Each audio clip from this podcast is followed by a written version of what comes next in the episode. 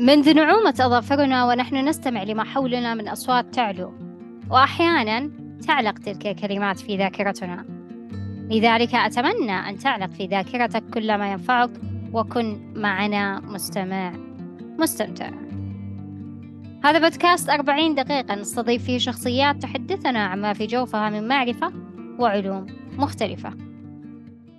واليوم نستضيف شخصية تتكلم لنا عن موضوع مهم التعرف عليه لدى كل شخص. لذلك دعونا نتعرف معها عن موضوع التهيئة والاستعداد لسوق العمل. أهلا أهلا أستاذة هنا. يا أهلا وسهلا. مساء الخير وصباح الخير حسب التوقيت اللي بيسمع كل شخص. الله يعطيك العافية أختي إيمان. أهلا وسهلا. أنا سعيدة مرة بهذه الاستضافة وسعيدة أكثر أن أعتقد أن هذا الموضوع اللي راح نتكلم عنه اليوم إن شاء الله اللي أنت اخترتيه حضرتك بيكون جدا مهم خاصة في الزمن والتوقيت الآن اللي إحنا فيه وفي المملكة العربية السعودية مع رؤية 2030 وطبعا هذه بداية تشويقية عشان نعرف إيش الموضوع.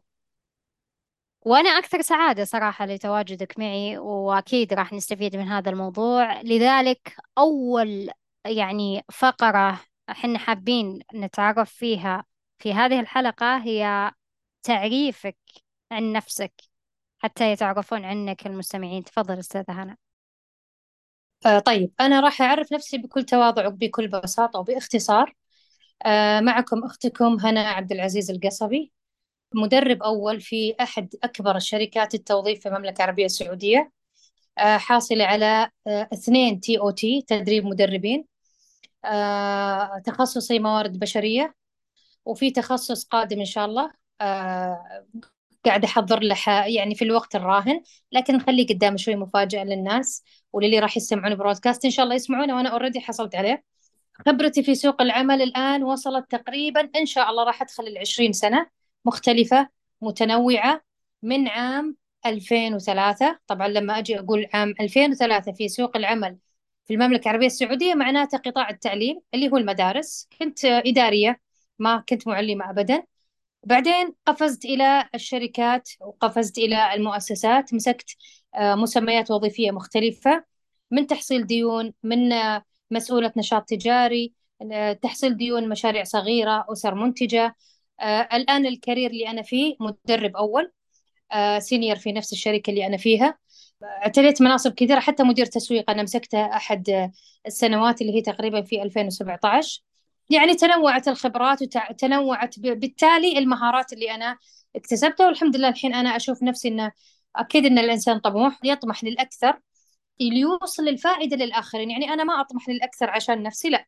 أنا عشان أختزل هذه السنوات الخبرة وزي ما أنت عارفة 20 سنة يعني فيها يعني فيها تغييرات كبيرة في سوق العمل وخاصة بعد دخول المرأة السعودية أو البنت السعودية والفتاة السعودية في الفترة الأخيرة لسوق العمل. فهذا الشيء مرة زاد الشغف عندي إني أتعرف أكثر في سوق العمل وأمسك المناصب اللي من خلالها أقدر أنا أوجه الأخوات حتى الإخوان لا يمنع طبعا بس التركيز على الأخوات وهذا الحمد لله اللي أنا أعمل فيه حاليا في شركتي.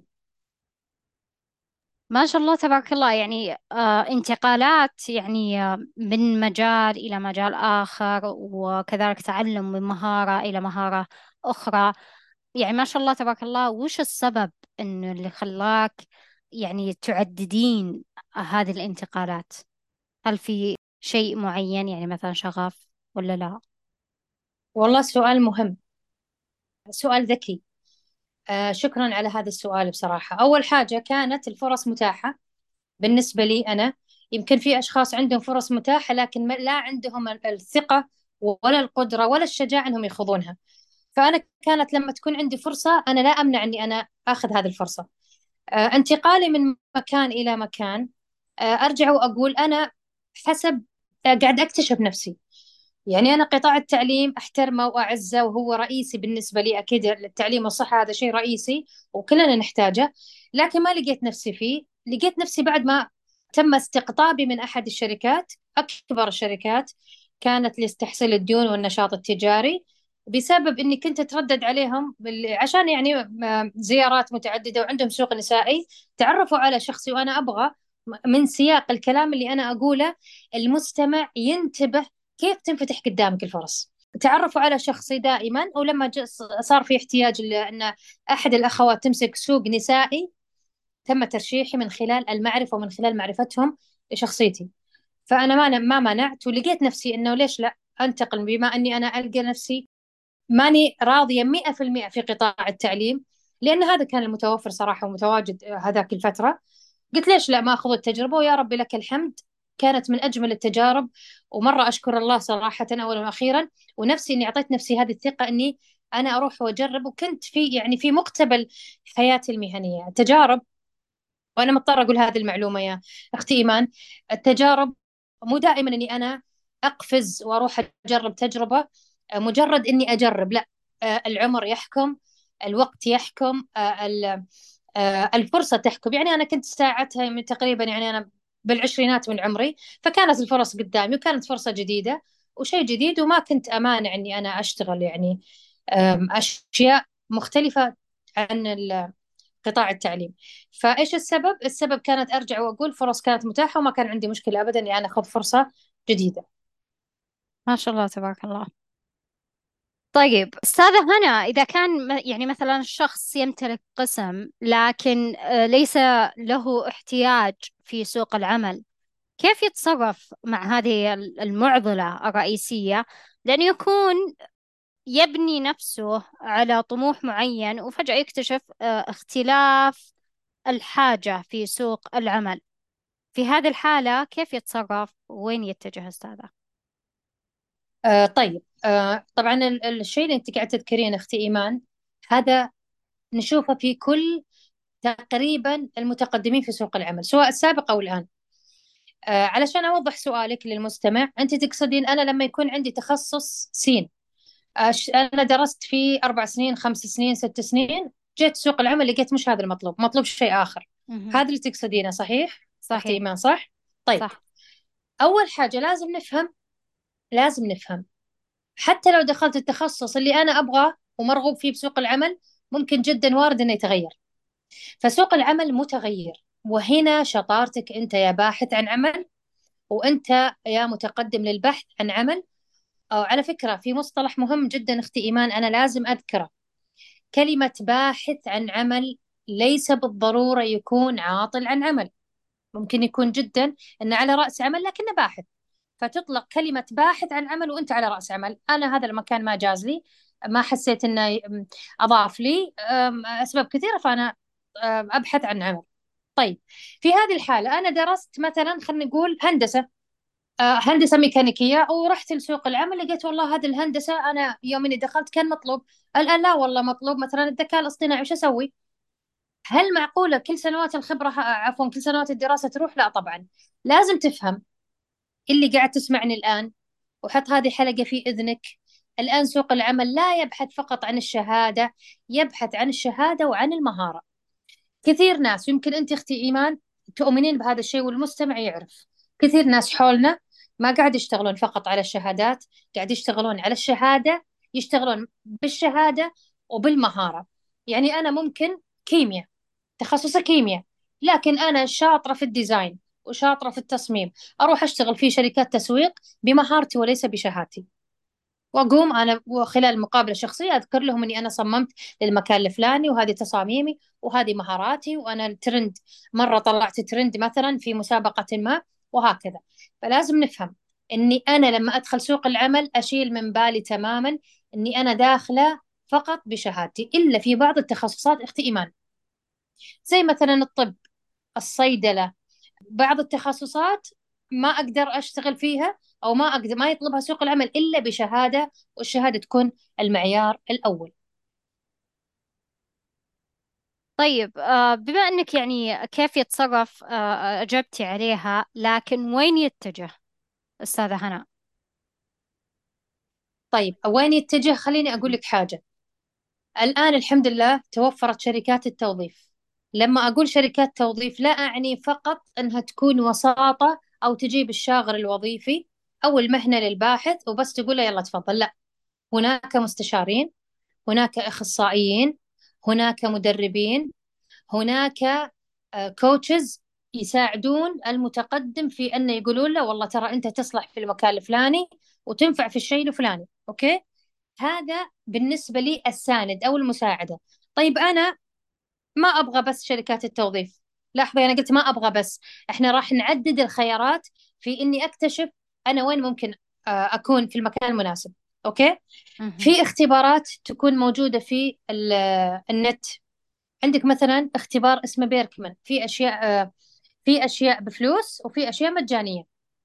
اختبار اسمه بيركمان رائع وجبار. أنا دائما أسوي كل بين كل مرحلة ومرحلة أسوي هذا الاختبار لأن ألقى مهارات عندي زادت وألقى مهارات عندي ضعفت حسب المهنة اللي أنا أمسكها. تمام؟ عندك حاجة اسمها أختي إيمان الذكاءات المتعددة. أنا بذكر هنا متخصص في هذا الموضوع الأستاذ أطراد باسنبل. مستشار اسمه أطراد باسنبل يبحثون عنه المستمعين. راح يلقون له صفحات كثيرة في الإنترنت يتكلم عن الذكاءات المتعددة. وش أقصد الذكاءات المتعددة؟ بضرب مثال بسيط جدا. أحيانا آه، في آه، شخص يقول أنا أبغى أتقدم في وظيفة بس الله يعطيكم العافية أنا أبغى مكتب أبغى عمل مكتبي. أوكي؟ يقعد في المكتب يشتغل أسبوع أسبوعين مو قادر يتحمل مو طايق نفسه. تمام؟ ماني مرتاح ما أبغى أكمل. طيب ليش؟ مو هذا العمل اللي تلقاه؟ ما أدري. أنا ماني مرتاح. أنا حاس إنه مو هذا مكاني. مع إنه هو اللي طالب. معناته هذا الشخص عنده أحد الذكاءات ما اكتشفها. إيش هذا الذكاء؟ ممكن يكون الذكاء الجسدي. وش نقصد؟ يعني أختي إيمان هذا الشخص لا ينفع للأعمال المكتبية. يصلح ميداني. ما يتحمل يجلس على مكتب لازم يطلع من مكان لمكان من قسم إلى قسم من ميدان إلى ميدان.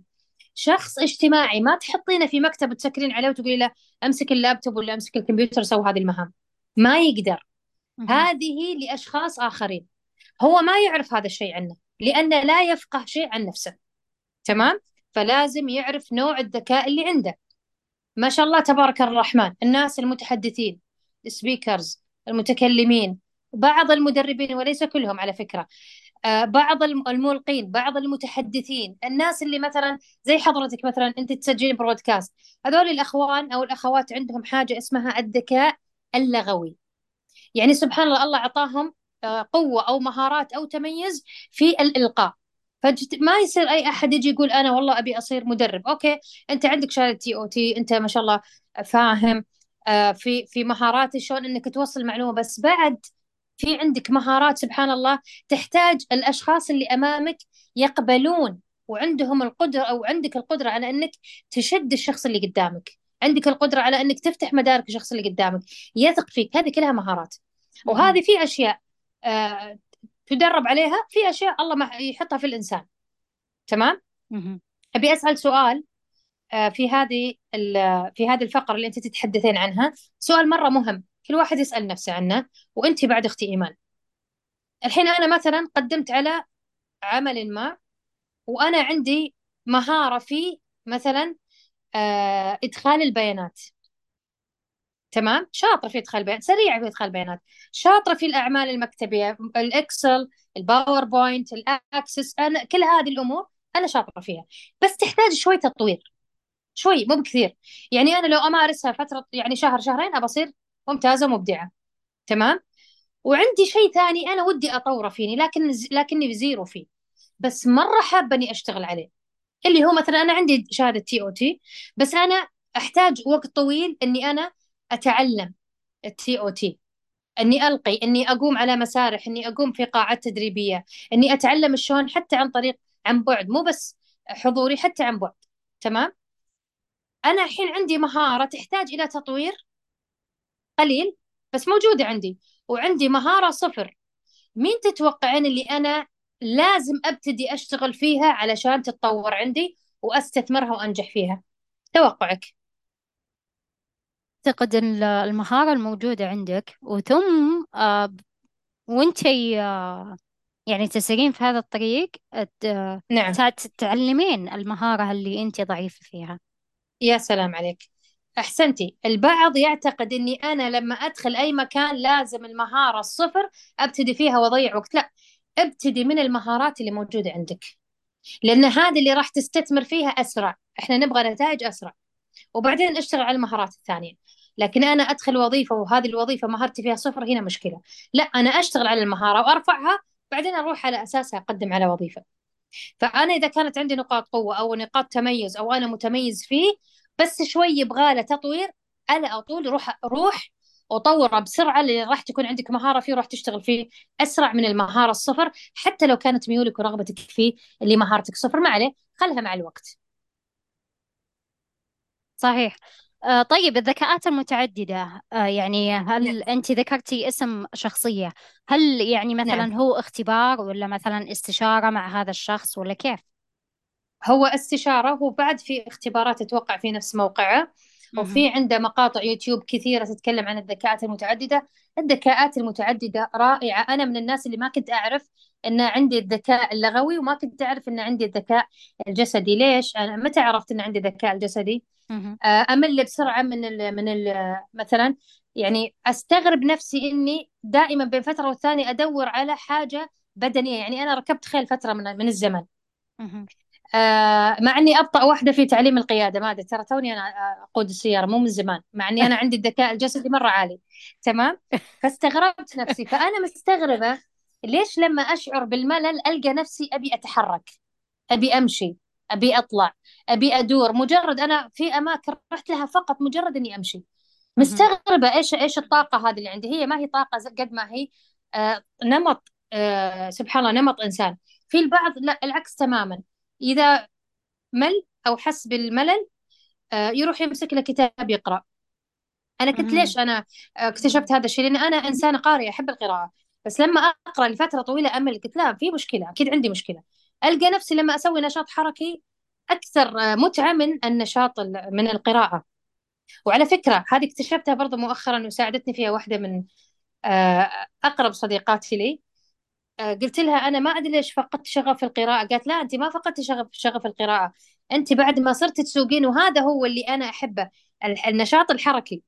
بديت تحسين إن رغبتك في السواقة أكثر من القراءة. لكن القراءة أنا ما أقدر أنا القراءة عندي التزام لازم أقرأ.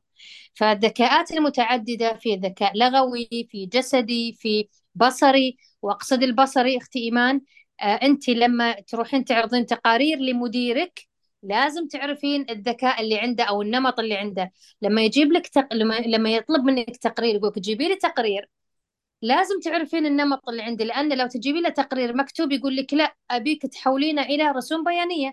معناته هذا نمط بصري الذكاء اللي عنده بصري. فذكاء منك إنك تفهمين نمطك ونمط الآخرين أو الذكاء اللي عندك وذكاء الآخرين عشان يصير في هناك آه نجاح في العمل أو في العلاقات اللي برا.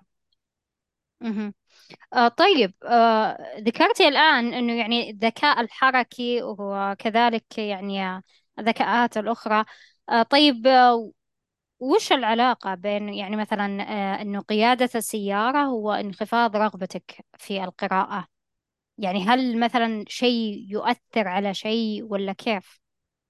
أي طبعا يعني مثلا أنا تشعرين كنت لما؟ أشعر بالملل أي مهم. أبشري أنا لما أشعر بالملل أسحب كتاب وأقرأ مهم. الآن أنا لما أشعر في ال- بالملل ولا حاسة أنا شوي ال- ال- الجو هادي أو يعني أركب سيارتي وأطلع فلقيت الحين كل ما أمل أركب سيارة ما أسحب كتاب. أها. هذه الفكرة نعم ف- فهمتي علي؟ هذه الفكرة. آه. يعني أنا صرت أأخر آه هو معنى أن القراءة ترى أبدا ما هي متعة القراءة التزام. صحيح. وهذه من الأشياء اللي أنا بوصي فيها في نهاية البرودكاست القراءة التزام. القراءة تطور الإنسان زيها زي الغذاء. تهتم بصحتك تاكل كويس تهتم بعقلك اقرأ. وكل ما كانت قراءاتك في الشيء اللي تحبه وعلى فكرة دائما في ناس يقولون أنا ما أحب أقرأ ترى أنا ما كنت أحب أقرأ أبدا نهائيا ولا أفكر أني أقرأ. أحسها في صعوبة تحتاج إرادة قوية أبدا هي ما تحتاج إلا تعرف أنت وش وين ميولك. أول ما تشعر أن أنا ميولي في الشيء الفلاني مثلا لغة الجسد. أنا ميولي في إني أعرف أنماط الشخصيات. أنا ميولي إني مثلا أتأقرأ عن العقل الباطن. هروح أشوف أول حاجة أقرأها في الشيء اللي أنا أحبه عشان يعني تبنى عندي وتنمو عندي الرغبة. مهم. وبعدين بعد الرغبة تكون عادة وثم يعني أحيانا إذا ما سويتي هذه العادة يكون عندك زي النوع من تأنيب الضمير. ليش أنا ما صح. سويت فترجعين مرة ثانية تنفذين هذه العادة. صحيح. طيب خلينا نرجع لموضوعنا مرة ثانية ونشوف إنه الآن يعني تكلمنا إنه آه كيف الشخص إذا كان يمتلك قسم لكن لم يتواجد في سوق العمل كيف يتعامل مع ذلك؟ وكذلك آه وين يتجه؟ وعرفنا الذكاءات المتعددة. نعم. الآن حابين نعرف آه كيف يهيئ الشخص نفسه لسوق العمل من ناحية معرفة المهارات المطلوبة لسوق العمل؟ طيب سوق العمل محتاج متابعة. محتاج اللي أنا دائما أتابع تويتر دائما أتابع لينكد إن دائما أتابع أي جهة ممكن تتحدث عن سوق العمل. الآن الحمد لله رب العالمين. ترى الحين يا أختي إيمان صارت الأمور أكثر تيسيرا من أول. أول إحنا معرفة عندنا معرفة روحوا اشتغلوا هنا روحوا اشتغلوا هنا.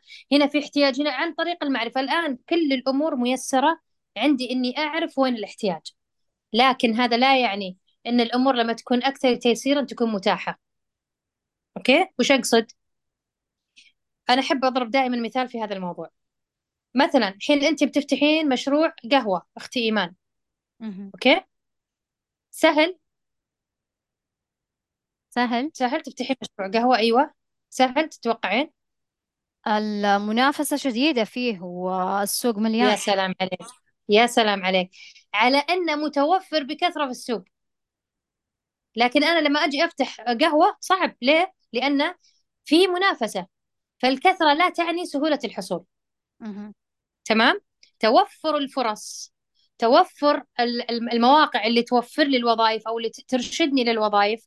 وجود شركات التوظيف وجود المرشدين. أنا ما أصعبها بس أنا أعلمك إن إحنا الآن في زمن الجودة.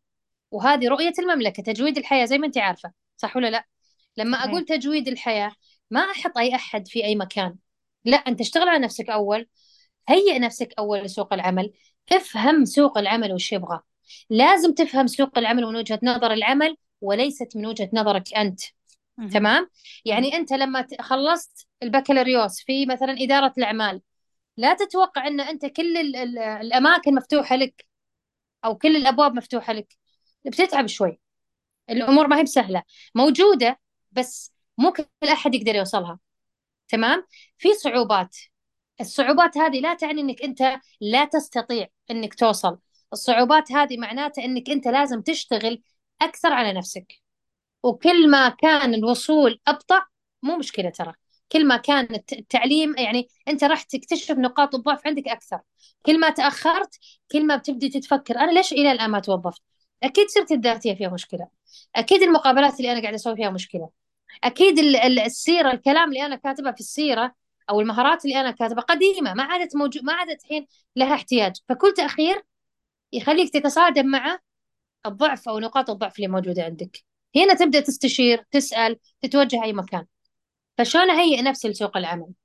لازم أتابع آه، الاحتياجات اللي موجودة في سوق العمل أو أنك بتظل في المقاعد الخلفية وسيتم الاستغناء عنك لو لقيت وظيفة في المستقبل بسيطة عادية.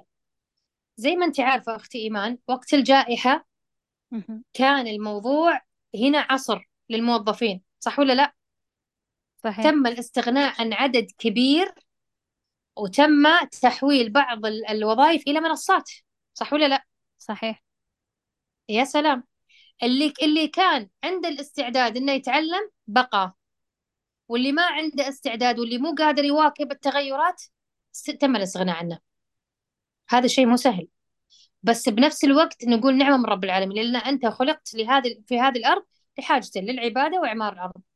فأنت لازم تتطور مع تطور الزمن ومو صعب.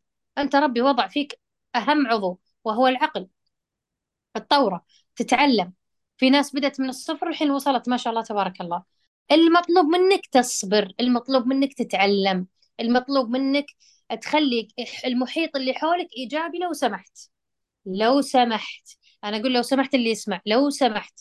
في ناس تقول ما في وظائف في ناس تقول أصلا لازم خبرة في ناس تقول أصلا لازم لغة في ناس تقول أصلا لا لا مو صحيح. في كذا وفي كذا. هذا موجود وهذا موجود. أنت ما عندك لغة مو معناته ما راح تشتغل. أنت ما عندك خبرة مو معناته راح تشتغل. ترى واجد ناس بدأوا من الصفر. فخلي حتى المحيط اللي حولك يكون إيجابي. صدقني سبحان الله العظيم.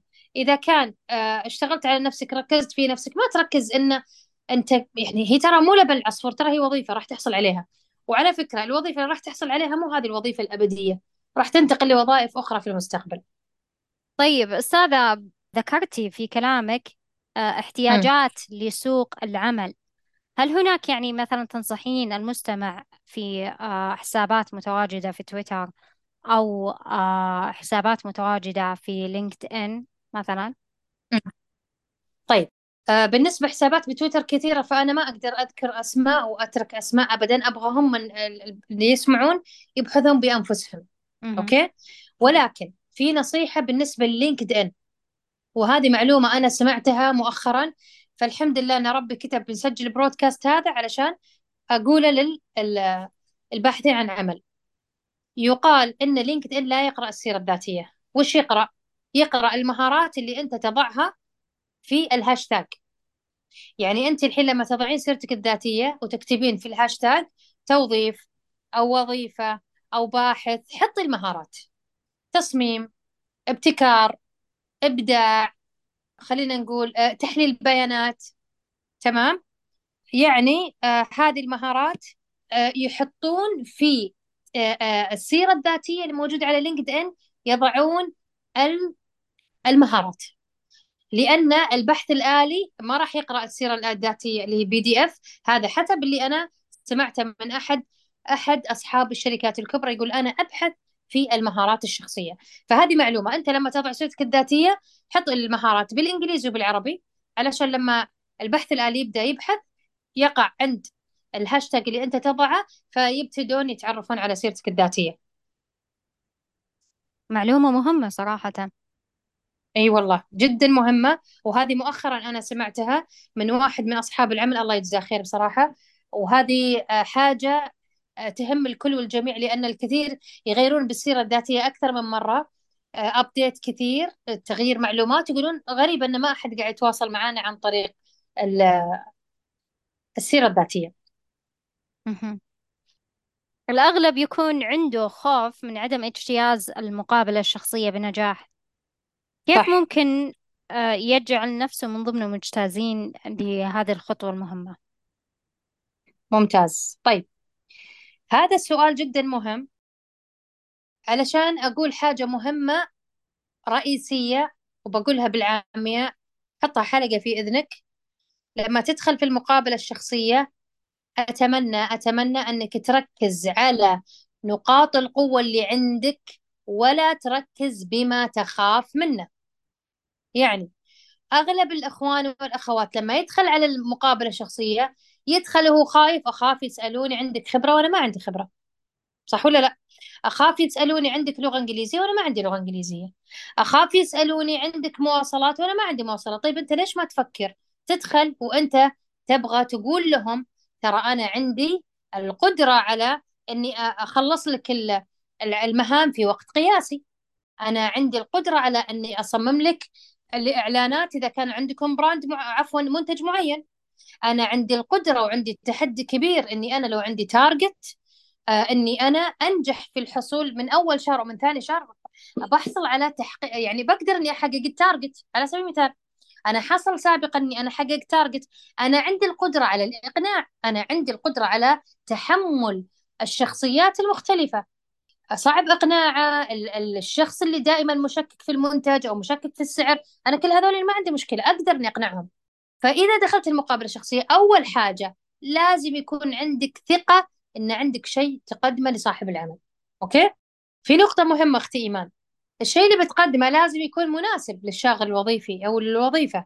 يعني أنت ما شاء الله متحدث ومتكلم وعندك القدرة على التصميم لكن الشاغل الوظيفي مثلا ما في مقابلة جمهور ولا في آه، حاجة للتصميم.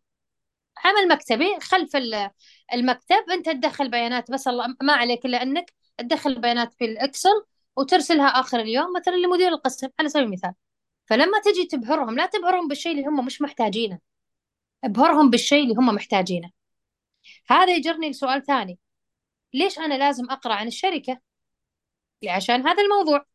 أنا أقرأ عن الشركة أقرأ عن الشاغر الوظيفي عشان أفهم الكلام اللي أنا قاعدة أقوله في المقابلة. مهم لصاحب العمل ولا مش مهم؟ ممكن يكون مهم لي ممكن يكون مهم لشركتي السابقة لكن أنا صاحب العمل الآن هذا اللي قاعد تقوله مش فايدني. أنت تقول أنا شخص مرة ما شاء الله متحدث ومتكلم وعندي مهارة إقناع بس أنا وظيفتي ما يبغى لها إقناع. أنا وظيفتي إدخال بيانات. أنا عندي القدرة على إني أخ... أنجز لك المهام في نص ساعة. لا أنا ما عندي مشكلة في إنك تنجز مهام نص ساعة ولا ساعة ولا ساعتين. أنا أهم شيء عندي إنك تقنع عشرين عميل بالمنتج اللي عندي اللي ما قاعد يمشي صار له شهور. وهكذا. فشلون أنا أقدر أتغلب على الخوف بفهمي لدوري اللي بيكون في الوظيفة اللي أنا مقدم عليها الآن؟ ما هي نقاط قوتي في الوظيفة اللي أنا مقدم عليها الآن؟ كيف ممكن أنا طبعا أبي أقولها بجملة مبسطة عشان توصل للمستمع. أنا الآن أختي إيمان مثل السلعة بالضبط مثل المنتج بالضبط. أنا أختي إيمان لازم أقنعك إنك تشتريني. أوكي؟ طبعا هذا بالمثال المجازي. إن أنت تق... إن أنت تستقطبين وتخليني عندك في الشركة. شلون؟ أنا لازم أبين لك إيش الميزات اللي عندي. صح ولا لا؟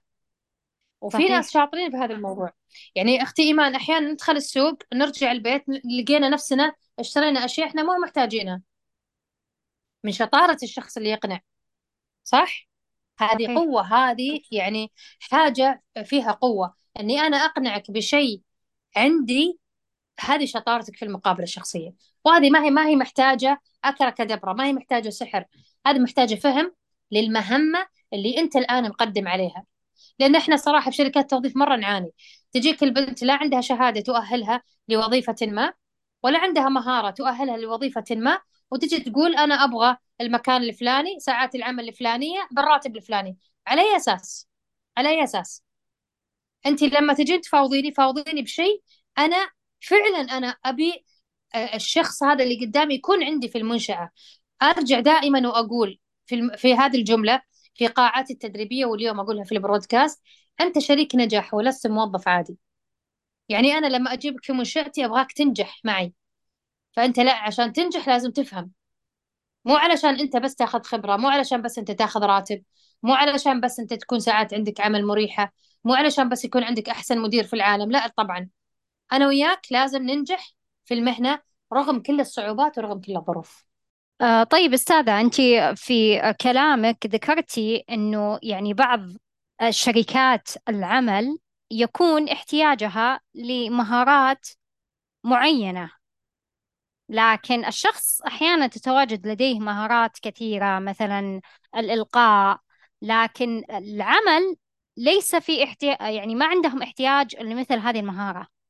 طيب إذا كان الشخص لديه مهارات والعمل مو محتاجها كيف ممكن يستغلها حتى ما يفقد هذا النوع من المهارات مثلا الإلقاء أو أحيانا التصميم أو أحيانا يعني مثلا آه، إدخال البيانات إذا كان مثلا العمل يعني مثلا نقول مبيعات أو مثلا تسويق يعني شيء نعم. ميداني وبينما الشخص لديه هذه المهارات كيف إنه ممكن يستفيد منها حتى ما يفقدها طيب أنا بسألك سؤال أنت وش تخصصك أيمان؟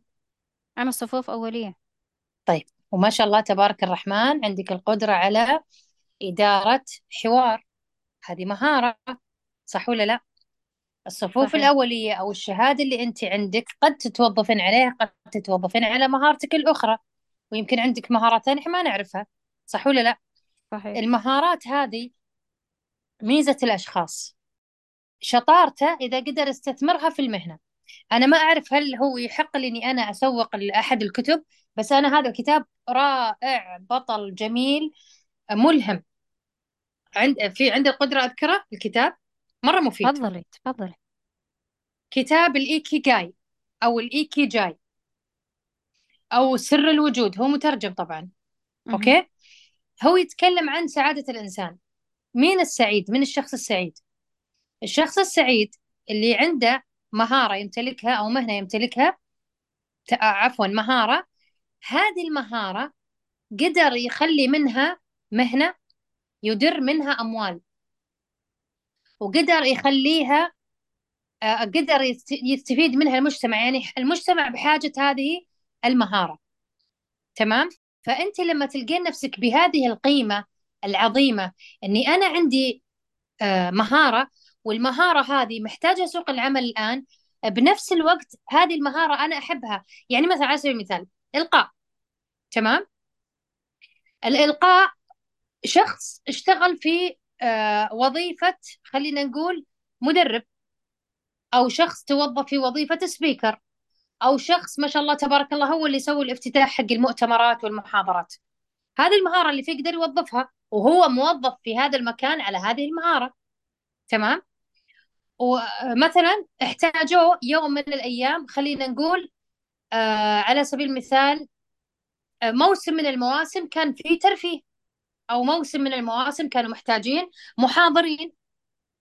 وقت زمني معين احتاجوا هذا الشخص موجود عنده هذه المهارة وما شاء الله وصلت سمعته المكان كبير. ترى على فكرة أنا سبحان الله للمرة الثانية بيجي هذا الاسم طراد باسنبل ترى عنده نفس الموضوع. طراد باسنبل ك... آه، باسنبل هو مستشار وهو محاضر وهو مدرب وصل لمرحلة إنه يعطي في TEDx. يمكن أنت عارفة منصة TEDx منصة عالمية للمتحدثين. صاروا ياخذون منصات للتحدث وصاروا ياخذون لقاءات للتحدث. شوفي لأي مرحلة وصل. وصاروا ياخذون مؤتمرات للتحدث إذاعات تلفزيونية للتحدث لقاءات إذاعية للتحدث. شوفي المهارة حقته وين وصلت. تمام؟ وهو بنفس الوقت موظف. هو ترى على فكرة موظف. المهارة إذا كانت موجودة فيك مو معناته أنا يا إني أوظفها يا أن أنا خلاص تندثر. لا إذا وظفت إذا توظفت فيها مهارتك شيء واو ورائع وبطل وتعطيك عمر مديد في المهنة لأن هذا شيء تحبه. طيب هل أنا الشغل اللي أشتغله لازم أحبه؟ هذا السؤال يجرنا السؤال لازم أنا أحب الوظيفة حقتي؟ لا. لازم أنا أحب الشغل اللي أنا أوكي. لكن إذا يفضل أنك تلقى في الوظيفة هذه فائدة ونقاط قوة عندك تضيف لك علشان تعطيك عمر أطول أقصد عمر أطول صبر. الشخص اللي يشتغل في مكان وهو مو حابة ومو طايقة ومتضايق ومستاء صدقيني عند أي موقف وأي تكة يصير شخص انسحابي. لأن عينه ما صارت تلتقط إلا الشيء السلبي اللي مش كويس لأنه مو براضي. أوكي؟ ليش لما لما يقول لك عين إيش؟ عين الظهر المحب عن كل والله نسيت فيما معناه إنه إذا كانت عندك إذا كنت تحب شخص فعينك كليلة أو عمياء عن سلبياته. نفس الشيء في الحياة اطلقيها في الحياة. إذا كانت عندك عين راضية عين إيجابية أو عفوا نفسية إيجابية أو نفسية تصب يعني تصبرين نفسك تعلمينها على أنها تتصبر بتلقى تصدقيني كل شيء كويس. لأن الحياة فيها الاثنين. بس انت شطارتك. تمام؟ ف أنا لما أشتغل بمهارتي ممتاز. إن جتني الفرصة أشتغل بمهارتي ممتاز. إذا ما جتني فرصة أشتغل بمهارتي اشتغلت بشهادتي اشتغلت بخبراتي السابقة تمام؟ أنا أوظف مهارتي في شيء ثاني. اوظف المهارة اللي عندي في أشياء أخرى. زي حضرتك بسم الله عليك الحين انت تديرين حوارات. لا سويتي برودكاست. ما عملتي في يعني ما ما توجهتي للتخصص اللي عندك. توجهتي للمهارة اللي عندك. وما شاء الله شوفوا ضيوفك تبارك الرحمن. يعني أنا كثير استفدت صراحة من البرودكاستات اللي سمعتها وهذه بسبب المهارة. ما لها دخل التخصص وما لها دخل الشهادة اللي اشتغلت فيها. فأنا دائما أقول المهارات مهمة على فكرة. آه الآن سوق العمل يبحث عن المهارات. okay يبحث عن تخصصات. okay يبحث عن الشهادات. لكن برضو المهارة ثم المهارة ثم المهارة ثم المهارة لسبب أختي إيمان. أصحاب العمل الآن صاروا آه، شباب وشابات بنات وشباب صغار. يبحثون عن الدماء الجديدة يبحثون عن العقليات الجديدة المتطورة الترند في سوق العمل المبتكرة المبدعة الملهمة. نعم. يعني يعني لازم إنه آه المهارات يستفيد منها يستغلها بحيث إنه يعني تكون بشكل منفصل عن الوظيفة. آه قدر الإمكان. إذا حتى... قدر يوظفها بالوظيفة ممتاز. ومو شرط مسماه الوظيفي يعني أنت عندك تصميم جرافيك.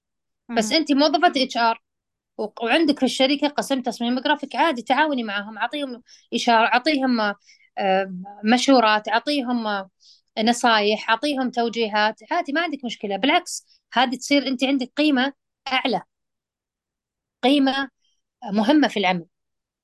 وما قدرت تستثمري فيها بالعمل استثمري فيها برا عادي. صحيح.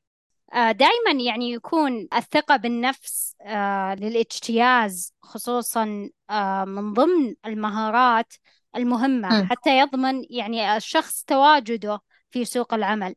كيف يكتشف نقاط القوة في ذاته؟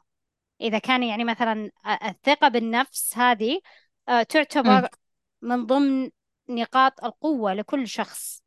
لكن البعض ما يكتشف هذه النقطة وما يعرف آه، نقاط القوة المتواجدة في ذاته. كيف ممكن يكتشفها؟ طيب آه نقاط القوة تظهر دائما بالتجربة بالتجارب. يعني أنت دخلتي عمل وظيفة ما توقعتي أبدا أنك أنت ما شاء الله تقدرين تقنعين عشر عملاء أنهم يأخذون المنتج الفلاني. اكتشفتي هذا الشيء. أو العكس اكتشفت أن أنت ما عندك القدرة على أنك تقنعين.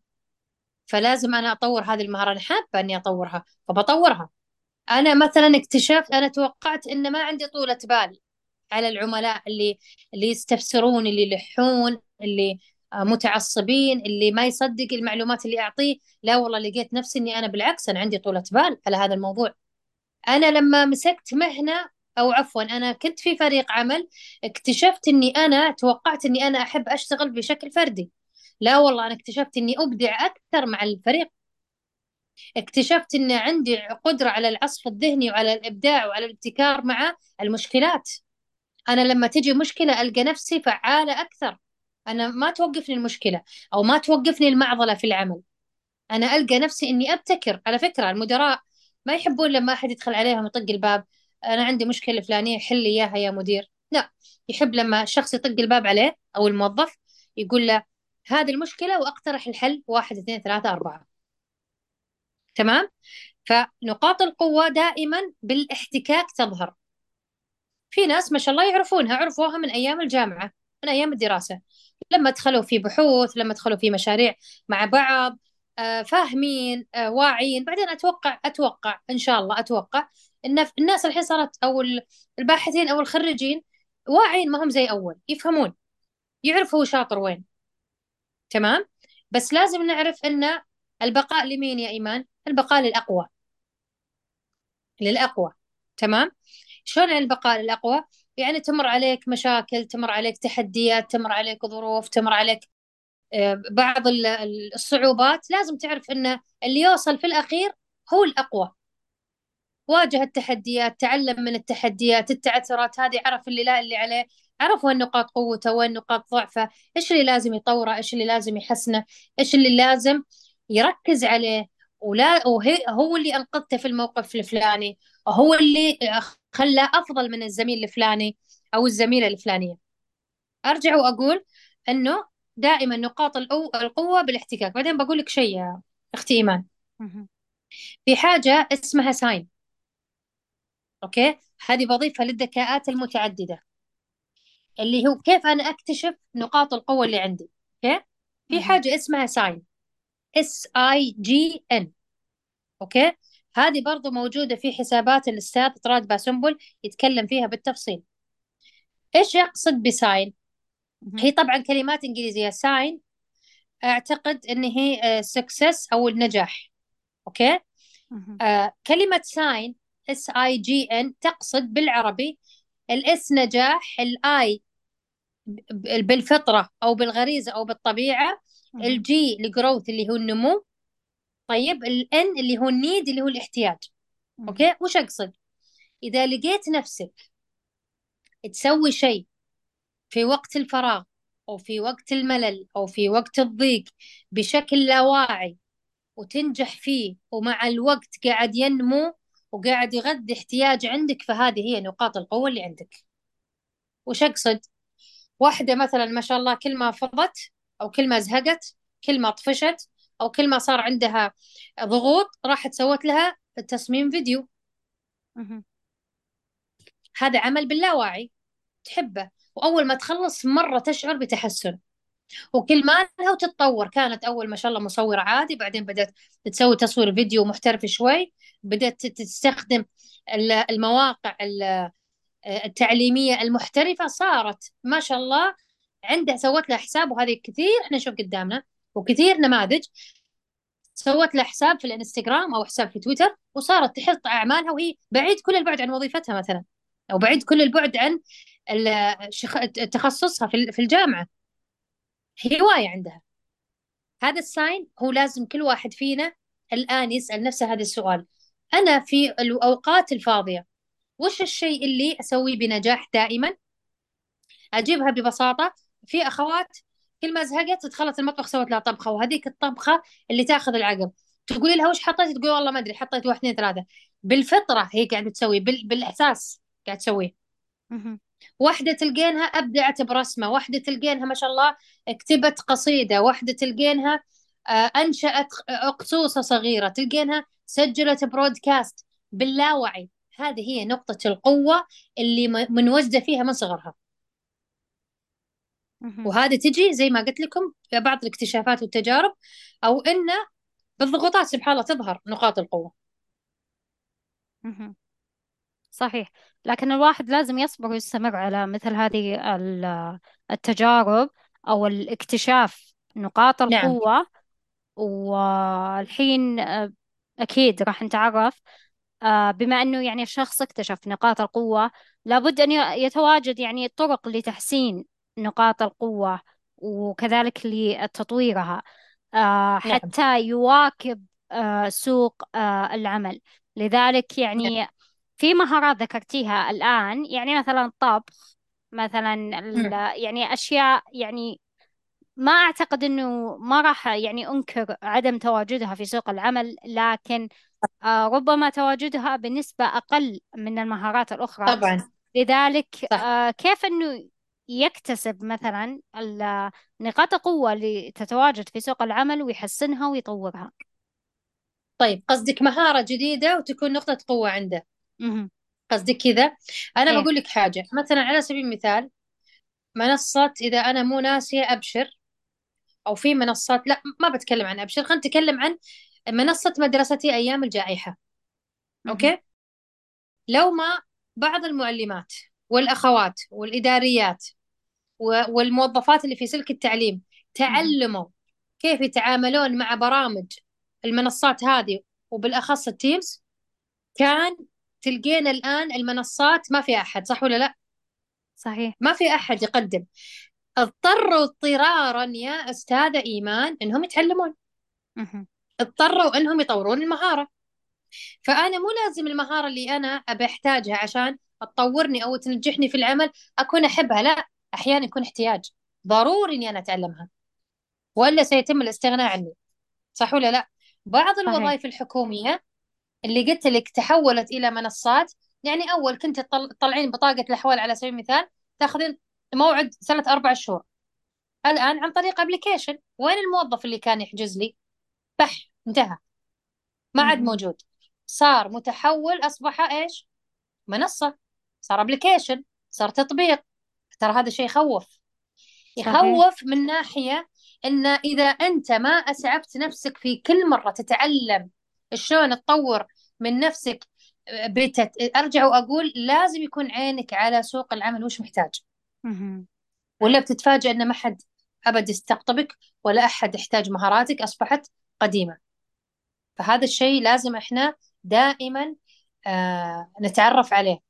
دائما نتابع حسابات الشركات حسابات الناس اللي تتكلم عن سوق العمل والآن مليان منصات تويتر آه، سناب شات آه، تيك توك آه، الإنستغرام الأساتذة والدكاترة الله يعطيهم العافية والمدربين والكوتشز كل هذول قاعد يتكلمون عن سوق العمل. وما في معلومة أحد قاعد يخبيها. الكل قاعد ينقل تجاربه إلى الآخرين علشان كلنا يد بيد أختي إيمان. كلنا يد بيد لازم نطلع كلنا ننهض بسوق عمل ذا جودة. عشان مخرجات تكون ذا جودة. عشان أنا لما أدخل إلى مستشفى تكون الخدمة ممتازة. أدخل لي سلك تعليمي ممتاز. شركات الخدمات المقدمة ممتازة. هذه جاية من مين؟ هذه جاية من الأشخاص اللي أصبح أدائهم وكفاءتهم مرتفعة. من من تطوير الذات. أنت لا تت... أنت لا تنتظر أحد يطورك لا تنتظر أحد يعلمك لا أنت اشتغل على نفسك. طيب آه، بما أنك يعني آه، من ضمن الأشياء اللي أنت ذكرتيها أو آه، يعني تعتبر إثارة جدل ما أدري بالنسبة يعني لعالم ال social media أنك ذكرتي أنه يعني طالبين أنه يعني العمل يكون من خمس أيام إلى أربع أيام وش سبب صح. طلبك اللي يعني وش طيب. الدافع هو مو طلب هو مهم. كان مقترح أو مقترح. وأي مقترح أي نعم وأي مقترح مهم. يكون راح ينجح في أماكن وأماكن أخرى لن, لن تنجح مهم. وهذا فعلا سبب جدل أنا لما تكلمت طبعا هو كان لقاء شوي أطول من اللي ك- تم آه، طرحه أنا تكلمت إن في بعض الجهات آه، ما ينفع آه، ما ينفع أربع أيام مستحيل. خمس أيام ويا دوبك ست أيام ويا دوبك تمام. لكن في بعض الأماكن أو في بعض النشاطات لا أربع أيام.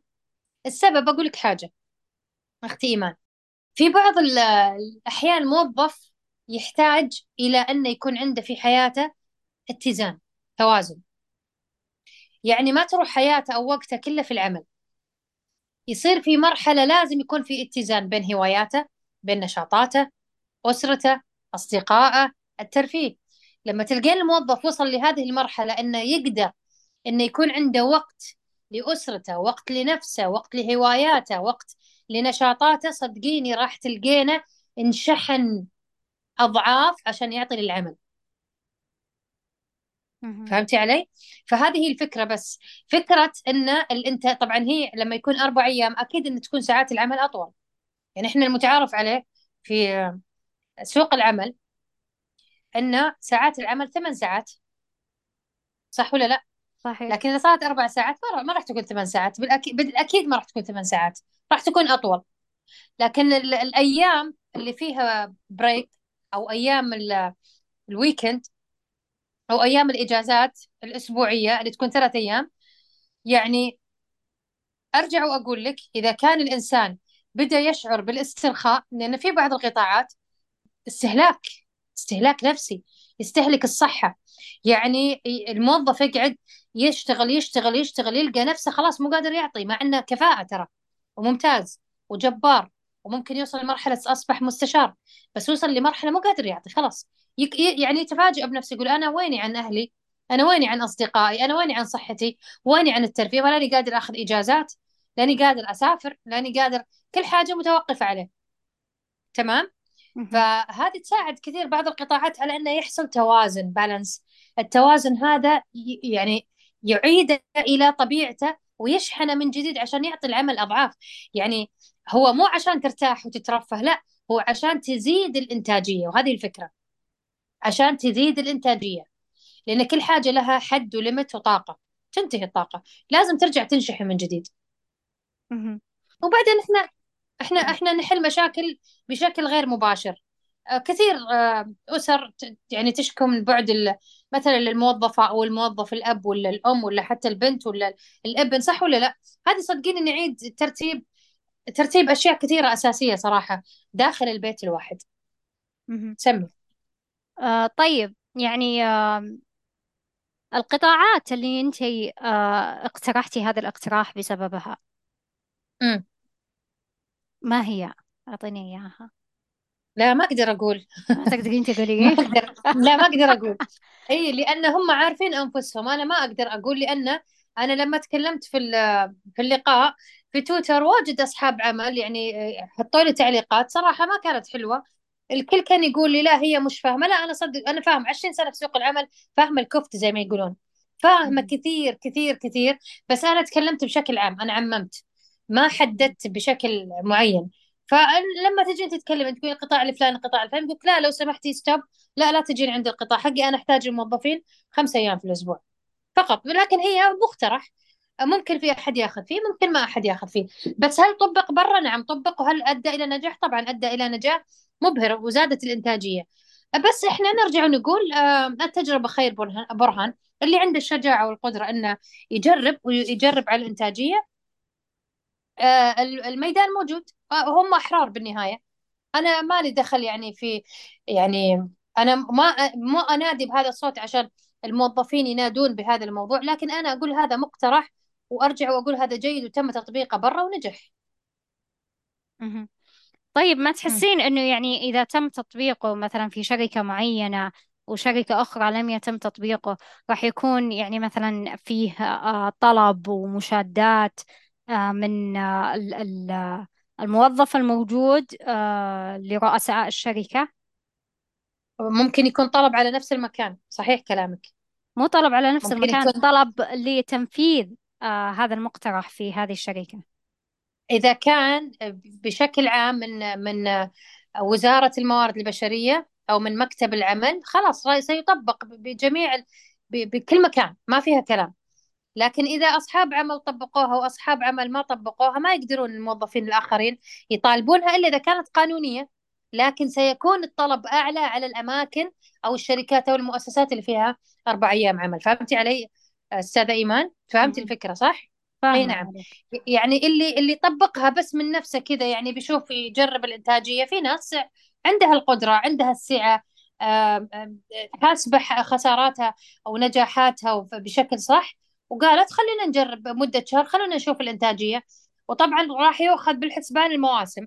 في بعض المواسم لا ي... ما تقدرين تجازفين فيها في التطبيق والتجربة في بعض المواسم تقدرين تطبقين فيها. فإذا أرجع وأقول إذا كان من مكتب العمل هذا النظام ومن وزارة الموارد البشرية خلاص الكل سيطبقه ما في أحد يطالب. لكن إذا. أماكن معينة من نفسها ما حد يقدر يطالب في الجهات الأخرى. صاحب العمل حر. يعني صاحب. العمل حر مثلا يسوي يوم أوف داي ولا يعطيهم ساعات آه، بدل الب- البريك ساعتين مثلا أو إنه والله يخليهم أربع أيام في الأسبوع هو حر لكن بيكون عليه الطلب أكثر من من الباحثين عن العمل. آه. طيب إذا إذا كان يعني ما أدري أنا أشوفها من وجهة نظري مهما زادت الساعات لمدة أربع أيام آه بناء عليها ال- الراتب راح يقل أنا هذه وجهة نظري. ما أدري. هل تشوفينها صائبة ولا لا؟ آه ممكن. بس أرجع وأقول إذا كانت الساعات أكثر يعني يعني تصير الساعات أكثر لا بالعكس بيكون الراتب زي ما هو أتوقع. ما أعرف يعني هذه صراحة مقترح يبغى له دراسة. يبغى له دراسة. يبغى له دراسة من جميع النواحي. وأرجع وأقول ممكن إنه إذا كانت ثمان ساعات أربع أيام هذا طبيعي إنه بتكون بينزل الراتب 100% لكن إذا أربع أيام لكن تزيد ساعات العمل تعويضا أتوقع الراتب زي ما هو. يعني مثل ما هو. ما راح ينقص. مهم. فهو لأنه يعني شوفي هو شوفي مم. الإنسان بقول لك حاجة أستاذة إيمان. هو بيكون طمع يعني أعطونا ساعات أعطونا أيام قليل ونفس الراتب؟ لا هذه طمع صح ولا لا. صحيح. لا أنت زيد الإنتاجية. أرفع الإنتاجية عندي. خليني أشوف إنتاجية. خليني أنا بالمقابل أعطيك يوم أوف زيادة بس أنت ترفع الإنتاجية عن- عندي وأبشر بالخير. فهمتي علي؟ فهي ال- الموضوع مو أنا أفيدك وأنت ما تفيدني هي لازم منفعة متبادلة بين الاثنين. آه طيب خلينا نناقش هذا المقترح آه بس آه هذا آخر نقاش آه له. إذا كان يعني آه ثمان ساعات طيب. واعتاد عليها الموظف ثمان ساعات. آه فحتى لو تزداد عدد الساعات راح يرجع يقول إنه أنا لدي عائلة أنا مدري إيش أنا مدري إيش وإذا تم. مثلا تقليل الساعات بناء عليها يقل الراتب راح نلقى هاشتاجات الراتب ما يكفي الحاجة ومدري إيش ومدري إيش صح وتشويه سمعة صح للشركة ففي كل الحالتين يعني ما أدري. أنا ربما يعني راح يكون في دراسة تفصيلية مختلفة عن الكلام صح. اللي أنا أقوله وفي يعني شركات راح تطبقه مستقبلا. لكن أنا من وجهة نظري صراحة ك يعني شخصية بعيدة جدا عن هذا المقترح فوش رأيك؟ والله زي ما قلتي بس إنه هو بالنهاية عندك يوم يوم كامل أنت ممكن تعوض فيه. فهمتي علي؟ فهي لازم شوفي لازم الإنسان يكون يعرف أن المنافع لازم تكون متبادلة. يعني ما راح يعطيك صاحب العمل ساعات. طبعا إحنا كل هذا اللي نقوله فرضيات لسه ما صار. إيه صحيح. فما ينفع أنا أعطيك مثلا آه تسع ساعات ونص أو عشر ساعات عمل وبالنهاية تقول والله أنا شلون أهلي؟ طيب أنت عندك 24 ساعة أنت عندك أوف يوم كامل. فهمتي علي؟ ف زي ما قلتي ترى كل حاجة مقترحة جديدة. أو مجربة في لها قبول فيها لها رفض فيها فيها آه، يعني معلش بقول مثل دارج يقول لك ما يمدح السوق إلا من ربح فيه صح ولا لا؟ صحيح. اللي بيستفيد من هذا القرار بيمدح اللي اللي راح ما يستفيد منه ما راح يمدحه وهذا حاله حل أي قرار ينزل في في ناس تنفع تستنفع منه بيمدحونه في ناس بيتضررون راح إنه يعني يرفضونه بالنهاية أي قرار راح ينزل صدقيني راح ينزل بدراسة تفصيلية جيدة ورائعة ولازم ما تطبق إلا بالمنفعة والمصلحة العامة. ما في مصلحتك أنت يا موظف على حساب العمل ولا حساب أنت العمل على مصلحة الموظف. وأرجع وأقول لك صدقيني هذا بالنهاية كلها فرضيات ويبغى لها دراسة مفصلة كثير. أكيد أكيد. طبعا حبيت أناقش هذا المقترح لأنه يعني فتره من الفترات يعني الناس كلها إيه لا إيه لا أربع أيام لا خمس أيام لا عليه فحبيت إني يعني نعم. حبيت إني يعني أستوضح منك المعلومة أو أو إني نعم. أسألك إنه يعني على حسب رأيك وتوضحين للمستمع ليش قلتي هذا الكلام طيب خلينا نرجع نعم. لحلقتنا وخلينا نرجع للمحاور الموجودة عندنا إذا كان الشخص متواجد آه في العمل لابد أن يتواجد لديه آه أخلاقيات للعمل. صح.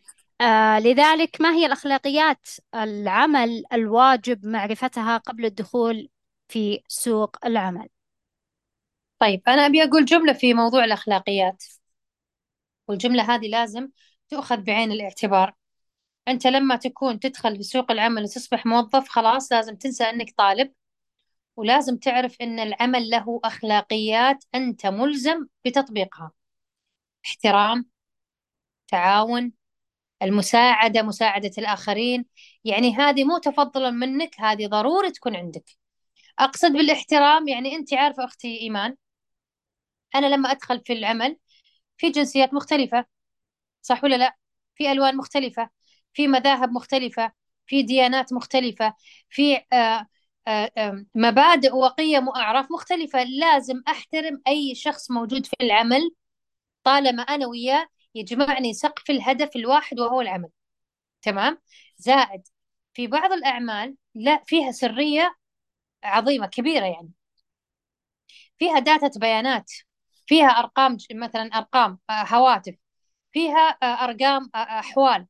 مثلا في المستشفى في مثلا ملفات مرضى سرية ما يبغى مثلا خاصة فيه في مثلا زي الأحوال المدنية في الأخوات اللي يشتغلون هناك عندهم داتا بيانات أحوال مدنية سرية صح ولا لا؟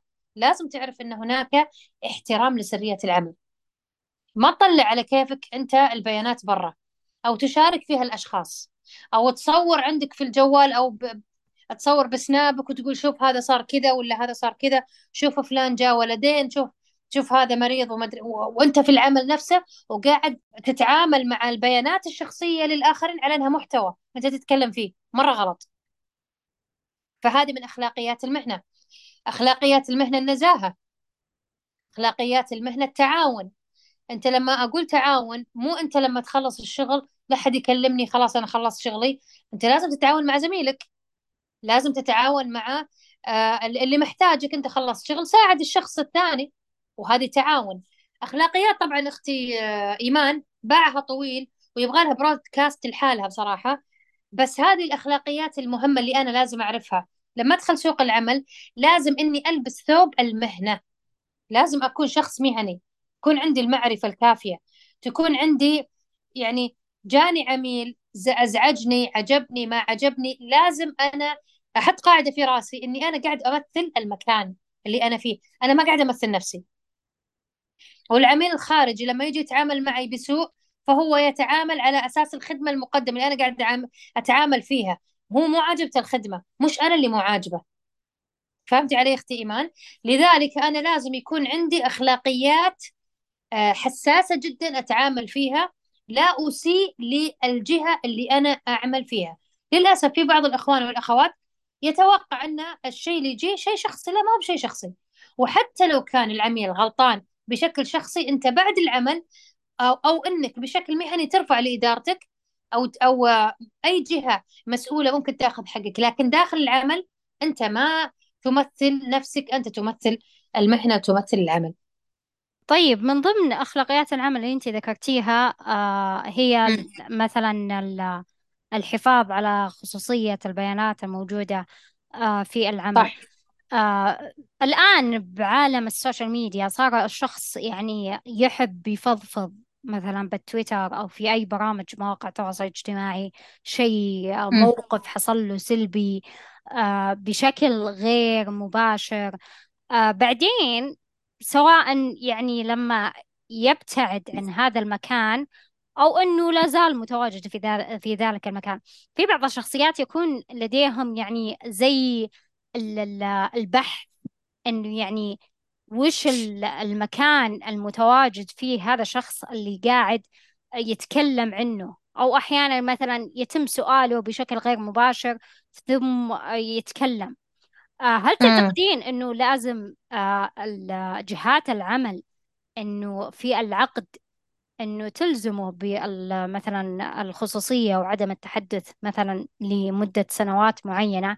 هل تعتبر هذه من ضمن الأشياء حتى نتجنب؟ طبعا ال- ال- الناس ما هم واحد صح واخلاقيات العمل صحيح متواجدة لكن مو الكل يطبقها أو يتقنها. آه، فهل هذه تعتبر من الحلول؟ شوفي أختي إيمان هذه أخلاقيات آداب قبل لا تكون أخلاقيات عمل صح ولا لا؟ صحيح. يعني أنت المفترض لما تطلع من العمل خلاص تبري ذمتك من المكان أو حتى لو كنت على رأس العمل لا يحق لك إنك تتكلم بسوء عن العمل بهذا الشكل. يمكن هذول الناس مظلوم يمكن مقهور يمكن آه، في شيء ما خلاه يفضفض بهذه الطريقة. والناس زي ما قلتي مو واحد. وفي بعضهم لا يحب الكلام. كل ما صار معه شيء فتح تويتر أو أو أو إنه تكلم يعني إنسان سبحان الله الله مبتلى هو بهذا الطبع. فهي. لازم تكون أخلاق قبل تكون أخلاقيات. تمام؟ مو بحلو ابدا إن لأن شوفي كل الأماكن كل الأماكن بلا استثناء معرضة لمواقف. لكن تخيلي كل واحد يصير له موقف يطلع ويكتب بتويتر. صدقيني ما يسيء إلا لنفسه. صحيح. لا يسيء إلا لنفسه. تمام؟ لكن موضوع إن قانون أطبق أحطك بقان... أطبق عليه قانون إنك ما تتكلم ولا تقول يعني أحسها ما أعرف صراحة. أنا يحق لي إني أمنعك من آه، يعني التحدث عن البيانات عن المنتج إذا كان أنا عندي شيء منافس خططي المستقبلية لأن أنا عندي جهات منافسة. آه هذه أنا يحق لي إني أنا أمنعك من الحديث عنها. لكن أنا أ- أ- أكتمك إنك ما تقول مشاعرك تجاه العمل. لا هذه ما أعتقد إنها شيء إنساني. أنت صير أنت صير إنسان محترم وقول عفى الله عما سلف. تحدث ب مع محيطك الصغير مو لازم تطلع على تويتر وتتكلم. بس أرجع وأقول لك يمكن هذول الناس آه، سبحان الله يعني حصل لهم تظلم أو حصل لهم شيء ما عنده مكان إلا تويتر يفضفض. بس بالنهاية صدقيني سلبية في سلبية ما صغرت السالفة والمشكلة إلا بالعكس كبرت. لن تتوقف المشكلة. مهم. صحيح. وبعدين تعتبر من ضمن تشويه السمعة ويتم آه، أنه يعني الشركة راح ترفع على أي نعم. الشخص آه، قضية ويتم سجنه سنة أي نعم. وغرامة خمسين ألف. فيعني هذه يعني يعني هذه صار يعني النهاية. بالضبط. يعني دخلت في مكان أنت في غنى عنه شوهت سمعتك وأنت باحث عن عمل لسه وتبي تروح مكان ثاني من مهم. يبغاك؟ معلش يعني معلش أصحاب العمل ترى هم يدافعون عن بعض لأن آه، يعرفون هموم بعض. مهم. فهمتي علي؟ عندهم نماذج معينة على أساسها يشعرون إن أي شخص يشعر إنه مظلوم. فخلك آه، أذكى من كذا يعني ولا تشوه سمعتك بيدك وبعدين بكرة يرجعون للسي في تبعك ولا خبرتك المهنية أو تاريخك المهني يلقون عندك مشاكل و... أهو ما هو شيء جيد يعني. صحيح. آه الحين عرفنا عن آه أخلاقيات العمل وعرفنا أشياء معينة كذلك يعني تكون آه في مسألة العقود وهل هي من ضمن الأشياء ال- التي تنصح فيها الأستاذة هنا ولا لا؟ وطبعا قالت لكم إجابتها.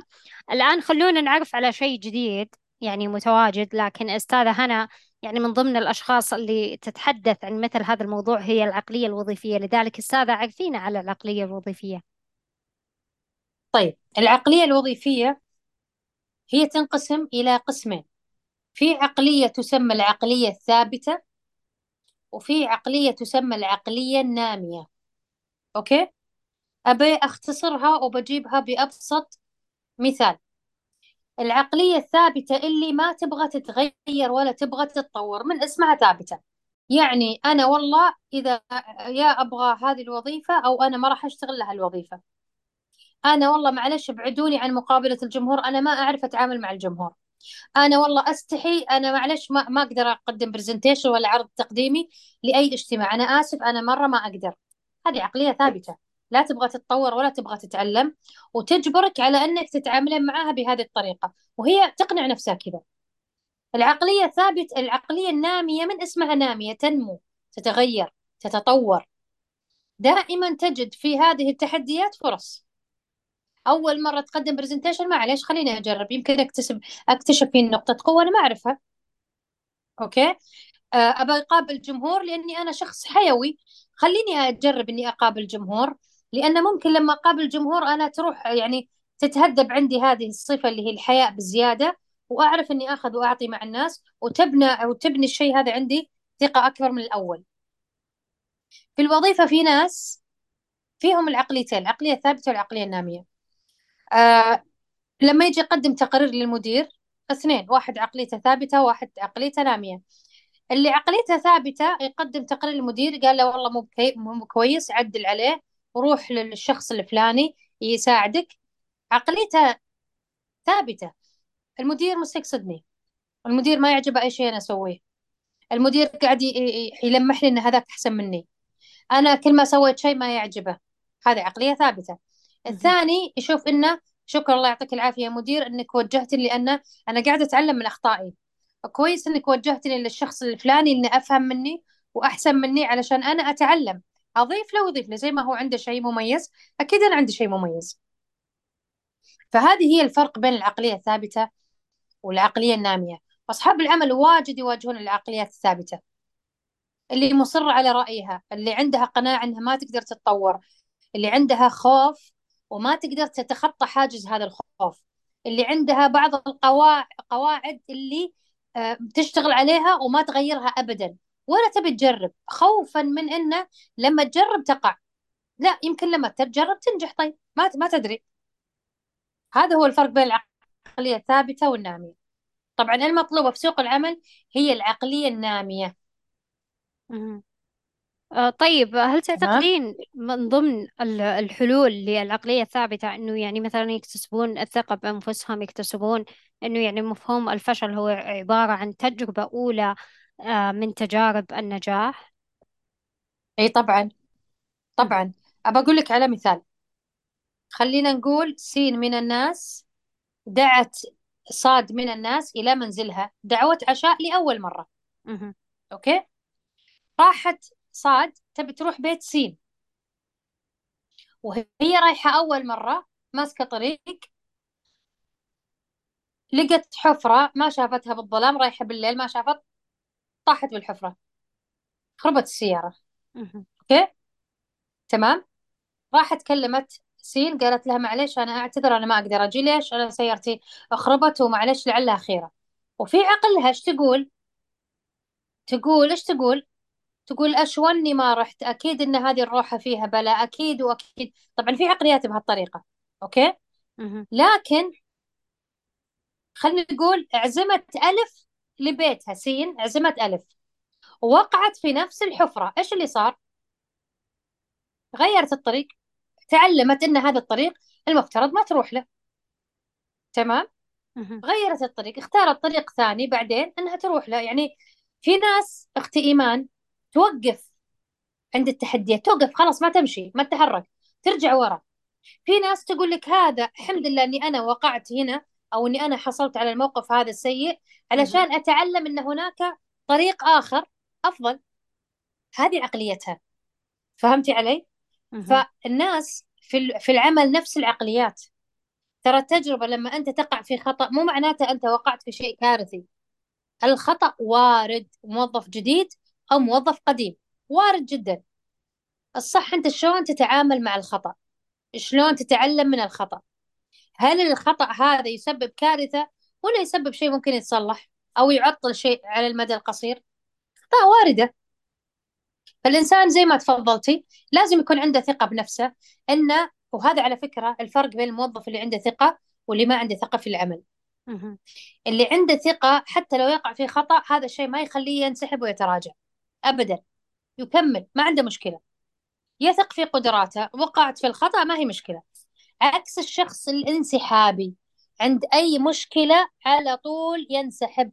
ما عنده هذيك القدرة وهذيك الطاقة إنه يكمل أو يتعلم أو إنه يرحم نفسه ويتكلم معاها بلطف يقول ترى هذه خطأ وارد ممكن أي أحد يقع فيه. هذا الفرق. طيب بما أننا يعني الحين تكلمنا أخلاقيات العمل وكذلك العقلية الوظيفية طبعا أهم شيء آه، يدخلنا لسوق العمل هو السيرة الذاتية. آه، فما هي مكونات السيرة الذاتية الاحترافية التي يتم قبولها من قبل آه، رؤساء العمل؟ من وجهة نظرك؟ طيب. حلو. أول حاجة إحنا في نقطة من النقاط تكلمناها من شوي قلنا لازم تعرفوا هذا الشيء ضروري وإلزامي وما في جدال ولا نقاش أعرف الشاغر الوظيفي أو المسمى الوظيفي اللي أنا رايح مقدم عليه لأن مو معقولة أنا أكتب لدي مهارات رسم وطباعة وجرافيك وأنا رايح أقدم على وظيفة إدخال بيانات أو تسويق صح ولا لا؟ ما ينفع صحيح. فأول حاجة أنا السيرة الذاتية هذه كرت عبور للحصول على إيش؟ مش وظيفة للحصول على فرصة مقابلة شخصية تخيلي؟ بس إحنا عندنا مرحلة. فالسيرة الذاتية إذا ما كانت مقنعة وما فيها شيء يشد صاحب العمل ويكلمك يقول تفضلي عندنا بكرة مقابلة شخصية وليس وظيفة معناته سيرتك الذاتية فيها مشكلة. تمام؟ طبعا السيرة الذاتية بحر والسيرة الذاتية علم كبير. أنا بأنصحكم بكتاب اسمه تسويق الذات عبر السيرة لخالد بن سالم السالم. تسويق الذات عبر السيرة الذاتية لخالد بن سالم السالم. هذه جتني من نفس الكاتب الأستاذ خالد. الكتاب هدية على أساس أني أقدمها دورة تدريبية مفصلة. الكتاب رائع جدا جدا جدا. طيب فيها كل النقاط اللي يحتاجها الباحث عن عمل. شيء ملهم شيء متعوب عليه بصراحة. والتقديم يختلف من منصب إلى منصب من مسمى وظيفي إلى مسمى وظيفي من مرحلة عمرية إلى مرحلة عمرية من مرحلة مهنية إلى مرحلة مهنية. آه، في ناس للأسف للأسف مو هم اللي يسوون السيرة الذاتية أشخاص آخرين يسوون السيرة الذاتية. أو ينسخها من النت ويروح يقدمها. انتبه ترى صاحب العمل مرة خبير في هذه السوالف. فلا تعطي ورقة ليست لك. لأن إذا شاف أنت كاتب أشياء مرة ملهمة بيستدعيك للمقابلة الشخصية. أنت كذا كذا لن تصل بالسيرة الذاتية. أنت في لسه مقابلة شخصية أنت لازم تجتازها. تمام؟ فالسيرة لازم تكون منطقية البيانات اللي فيها صحيحة. لازم نبتعد عن بعض المحظورات زي العمر. ما تكتب العمر تكتب لو مطلوب العمر ما تكتبين العمر تكتبين تاريخ الميلاد. يعني ما أكتب عمري 26 27 لا أكتب تاريخ ميلادي. علشان أنا بكرة لما أعطيهم سيرتي الذاتية فيها عمري مكتوب 25 26 ممكن بعد سنتين ثلاثة يكلموني. طيب أنا مش عمري إلى الآن 25 أكيد إنه تقدم سنة وسنتين. فبكذا بيصير ما فيها أبديت سيرتي الذاتية. تمام؟ ليس بالضرورة تضع حالتك الاجتماعية متزوج أعزب مطلق. مرة ما له داعي. آه ما في داعي إني أنا أكتب أشياء غير مرتبطة بالمهنة زي ما. زي ما ذكرت من شوي لازم أكتب أشياء مرتبطة بالمهنة من خلال الشهادات الدورات التدريبية من خلال المهارات المطلوبة لما أجي أكتب أي شهادة لازم أكتب الجهة والتاريخ والعام ولما أجي أكتب عن خبرة لازم أكتب المسمى اللي أنا مسكته في هذا المكان وما هي المهام بسطر واحد اللي مسكتها في هذا المهام وضروري تكتب العام اللي اشتغلت فيه. التواريخ جدا مهمة يفضلها أصحاب العمل. لو عندك إحصائيات مرة رائع يعني تم مثلا إدخال آه مثلا أنت عندك مبيعات والله أنك أنت في التاريخ الفلاني جبت كذا مثلا أو أنت في ال في ال في الشركة الفلانية كان عندك مبيعات أدخلت كذا. يعني يحبون أصحاب العمل الأرقام والنسب. تمام؟ شهادتك التعليمية أو مؤهلك التعليمي إذا كانت إذا كانت درجتك التعليمية سيئة يفضل إنك ما تحطها لا تحطها ولا تجي في في في المقابلة الشخصية تقول والله معليش أنا صحيح إني مو شاطر في المدرسة بس أنا في العمل شاطر. لا هذه القناعات ما هي عند أصحاب العمل أبدا. فلا تذكرها من من الأساس لأن عندهم انطباعات أولى وبالنهاية ذولي بشر أصحاب العمل. تمام؟ طبعا أرجع وأقول كل ما يخص المهنة الحالية اللي أنت مقدم عليها تضعه فقط. طيب هل معقولة أنا بقدم على تسويق أو بقدم على HR أو بقدم على مثلا خدمة عملاء؟ بتتغير السيرة الذاتية على كذا بكل مرة؟ الجواب نعم تتغير السيرة الذاتية حسب المنصب أو المسمى اللي راح تقدم عليه. هذا بما يخص السيرة الذاتية بالمختصر. وعلى فكرة حسابي إن شاء الله في تويتر موجود فيه أكثر من رابط في عن لقاءات في عن السيرة الذاتية. موجود فيها كلام مفصل عن السيرة الذاتية. السيرة الذاتية مرة مهمة أستاذة إيمان. يعني شكرا على هذا السؤال. مرة مهمة وكرت عبور لك للمقابلة الشخصية ثم لسوق العمل والوظيفة. صحيح. وأكيد راح نسوي منشن لك في أثناء نزول هذه الحلقة. بإذن الله. إن شاء الله. وراح يكون مرجع لكل شخص آه، حسابك إذا آه، متواجد لديك. زي ما قلتي اللقاء وكذلك يعني آه، تحدثتي مسبقا عن السيرة الذاتية حتى يستفيدون يعني. نعم. طيب أستاذة دائما حنا نشوف في مواقع التواصل الاجتماعي وكذلك يعني أحيانا يتم الشخص أنه يواجه هذا السؤال المحير دائما لأغلب المقبلين على الوظيفة هو كيف ترى نفسك بعد خمس سنوات؟ آه، ما هي نعم. أفضل إجابة؟ ما هي أفضل إجابة على هذا السؤال؟ آه، هل يتم يعني مثلا قول الحقيقة؟ مثلا يعني إذا كان إذا كان رغبته في الوصول إلى منصب معين آه، في العمل أم يتكلم نعم. يعني عن طموحه خارج إطار العمل؟ طيب آه، أول حاجة طموحه خارج خارج إطار العمل هذه مش من آه، أولويات صاحب العمل وإحنا هالكلام قلناه في بداية البرودكاست. إن لما تجي تعرف عن نفسك لصاحب العمل قول له الشيء اللي يهم العمل ومن وجهة نظر العمل وليس من وجهة نظرك. طموحاتك الخارجية هذه ما تهم أصحاب العمل إلا من رحم الله منهم. وش أقصد؟ ممكن مشاريعك الخارجية بعض أصحاب العمل يعتبرها آه انشغال عني في العمل. فلما تجي تقول أنا عندي مشروع خاص في الخارج أنا الآن عندي بزنس أنا عندي خط ثاني أشتغل عليه يشوف أنك شخص غير متفرغ وأنك أنت مكان محطة مؤقتة وأنا بتركك وأمشي. ممكن جدا ينظر لهذا النظرة. ممكن أصحاب عمل يشوفون أنك أنت شخص طموح شخص مالتي تاسك عندك أكثر من من قدرة على أنك تسوي تشتغل وبنفس الوقت عندك مشروع لكن صدقيني مو شيء مطمن لأصحاب العمل. صاحب العمل يبغى بالمختصر شخص متفرغ له في المهنة. مو عيب تقول له أني أنا أطمح لأن أمسك منصب إن شاء الله عندكم في الشركة لكن أجيبها بطريقة مهذبة وبطريقة لبقة وبطريقة تشعر صاحب العمل أنه أنا وجدت الشخص المناسب لأنه يساعدني. يعني أقدر أقول إذا كان عندكم سلم وظيفي في المهنة أنا أطمح أن يكون عندي سلم وظيفي يكون لي منصب في شركتكم. أنا صراحة قريت عن شركتكم وأنا سمعت عنها كل خير وحابب أني أتعلم من خبراتكم وأضيف الخبرات اللي عندي لديكم وننجح كلنا في الوصول للهدف إن شاء الله. وإذا كان عندكم منصب أنا أبد أكيد إني بكون من أكثر الناس شرف وسعادة إني أعتلي هذا المنصب. لأن هذا حقك الشرعي. في حال كان في مناصب قيادية في المستقبل. أما أنا أقول له والله صراحة إني أنا جاي بشكل مؤقت لأني أنا آه، مقدم على ابتعاث. أو أنا والله جاي مؤقت لأني أنا عندي مشروع. أو أنا جاي مؤقت لأني أنا يعني والله حاليا قاعد أعد رسالة الدكتوراه. أو. يعني هذه الأشياء تهمك أنت لا تهم صاحب العمل أبدا أبدا أبدا. طموحاتك لك وليس لصاحب العمل. آه طيب إذا على كان فكرة يعني... تفضل. عفوا.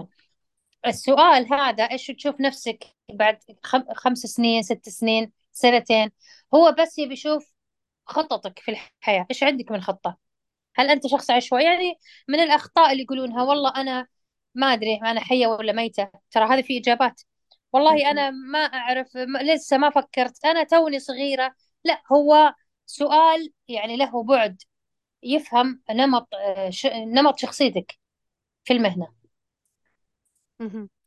آه طيب آه أنت ذكرتي مسبقا أنه في السيرة الذاتية لابد أنه يعني مثلا ندرج آه مثلا إذا كان موهوب آه في مجال معين أنه يدرج مثلا نسبة المبيعات.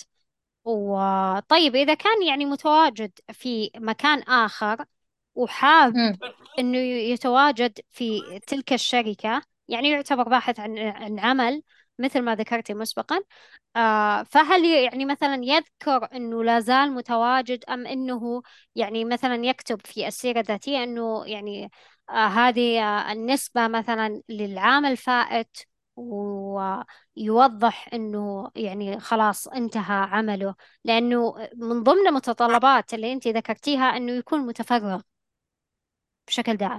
طبعا طبعا. آه، أول شيء الطلب على الأشخاص اللي على رأس عمل أكثر من الأشخاص اللي مش على رأس عمل. okay؟ يعني أكثر من الباحثين اللي مش على رأس عمل. بس هذا الشيء أنا ما أذكره في السيرة الذاتية. غلط. مرة مرة غلط. يعني ما يصير أنا أكتب في السيرة الذاتية أنا آه الآن على رأس عمل أو لا زلت. okay؟ هذه ممكن أنا أقولها في المقابلة الشخصية بس أنا ما أقدر أقولها في آه السيرة الذاتية وهذا خطأ. تمام؟ يعني آه هذا الشيء يخلي صاحب العمل يتخوف منك. أنت اليوم قاعد تسوي معي مقابلة شخصية أوكي؟ بكرة أنت عندي تسوي مقابلة شخصية هذا المتوقع صح ولا لا؟ فمرة غلط إني أنا أقول هذا الشيء ولا أذكره حتى في السيرة الذاتية نهائي على الإطلاق. تمام؟ آه إلا إذا كان صاحب العمل متفهم وسمع وسمعت عنه يعني أنت رحت قابلت صاحب العمل وأنت عارف عنه أو سامع عنه أو هو فاهم أو هو متفهم أو هو طالبك آه هذا شيء ثاني. أم أما أنا أقول لهم أنا رأس على رأس عمل وقاعد أبحث عن عمل مرة غلط. تمام؟ تمام. طيب آخر سؤال الآن متواجد عندنا هو رسالة اليوم منك للمستمعين. إيش حابة تقولين أستاذة حنا تفضلي. إيش رسالتي للمستمع الآن أو الباحث عن عمل الآن؟ طيب أنا بجيبها من آه، شخص صاحب خبرة وزي ما قلت لك أختي إيمان أو أستاذة إيمان صار صار لي في سوق العمل 20 سنة. أكيد إني أنا ما أخذت كل الخبرات اللي في سوق العمل أكيد إن في ناس أفضل مني. بس خليني أقول لك الأشياء اللي أنا استفدت منها في خلال رحلتي المهنية. أول حاجة أول حاجة طالما أنت وصلت لمرحلة ما في المعرفة في المهنة فأنت إلى الآن صدقني في أشياء قاعد تفوتك لازم تتعلمها. أبدا نهائيا لا تتوقع أبدا أن التحديات هي موجودة كي تضعفك أو كي ترهقك أو لتجعلك فاشل. التحديات صدقني راح تضاف في سيرتك الذاتية النفسية أنك شخص تفوقت على نفسك في كل التحديات. دائما خل عندك مستشار سواء مستشار داخل العمل أو خارج العمل. لكن أرجوك خلي المستشار هذا يكون شخص فاهم إيجابي. يعني معلش مو المستشار حقك صديقك اللي عاطل عن عمل أو صديقك اللي عنده مشاكل في المهنة. أو صديقك اللي تعب علشان يوصل لوظيفة ما وصلها إلا بالواسطة. هذا هذا مش الشخص الصح اللي تستشيره. استشير الأشخاص الناجحين في المهنة وفي العمل. صدقني هذا الشخص الناجح لم يصل للنجاح من فراغ أبدا وما وصلها برفاهية على الإطلاق. وصلها بجهد وبتعب وبصبر وبفهم وبوعي وبتعليم ذاتي وإدارة ذات وإدارة غضب. لأن إحنا بالعمل يعني معرضين أكثر حاجة دائما لتحديات أنفسنا. إحنا يمكن نتحدى أنفسنا أكثر من العمل. أنا شلون أتخطى هذا الموقف؟ أنا شلون أتعلم من هذا الموقف؟ أنا شلون هذا الزميل أقدر أتحمله؟ شلون هذا المدير أقدر أتحمله؟ كيف هذا الشيء الجديد؟ أنا ممكن أكون وصلت لمرحلة أفضل واحد لكن بعدين يجي واحد فجأة يصير أفضل مني. هذا شيء طبيعي. هذا شيء طبيعي جدا. فلازم تتعود إنك دائما تتعلم دائما السلم اللي أنت واقف عنده لازم تعرف ان في سلم بعده وبعده وبعده. عمر العمل لا يتوقف عند مرحلة ما وسوق العمل الآن متغير.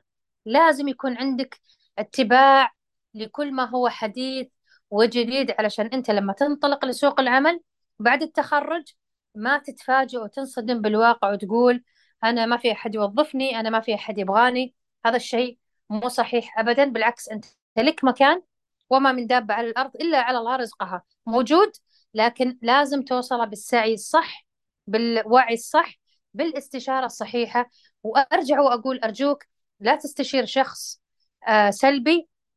ممكن من نفس الشركة الناس قديمين بس صدقني سلبيين لأنهم طفشوا وزهقوا من الوظيفة يمكن أو إنه ما عنده خيار ثاني ليطلع من المكان.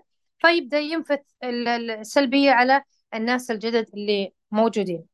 وأسأل الله التوفيق لكل أحد مقدم على وظيفة أو متقدم لسوق العمل. وأقول بالتوفيق والبلد هذه أستاذة إيمان البلد هذه محتاجة كفاءات محتاجة ناس غير متكررة في سوق العمل محتاجة ناس مبدعة مبتكرة محتاجة ناس تصبر وتتعلم وتتعود وتقوى وتنمو بالتحديات وتبتكر وهذا اللي إحنا منتظرينه من كل شخص مقدم على سوق العمل. ومرة يعطيك العافية أختي إيمان. مرة شكرا على هذا اللقاء الجميل. أو أسأل الله لي ولك إن شاء الله إن الله يكتب أجرنا في إيصال. كل ما قدرنا إن شاء الله نوصله لكل مستمع لهذا البرودكاست ويعطيك العافية.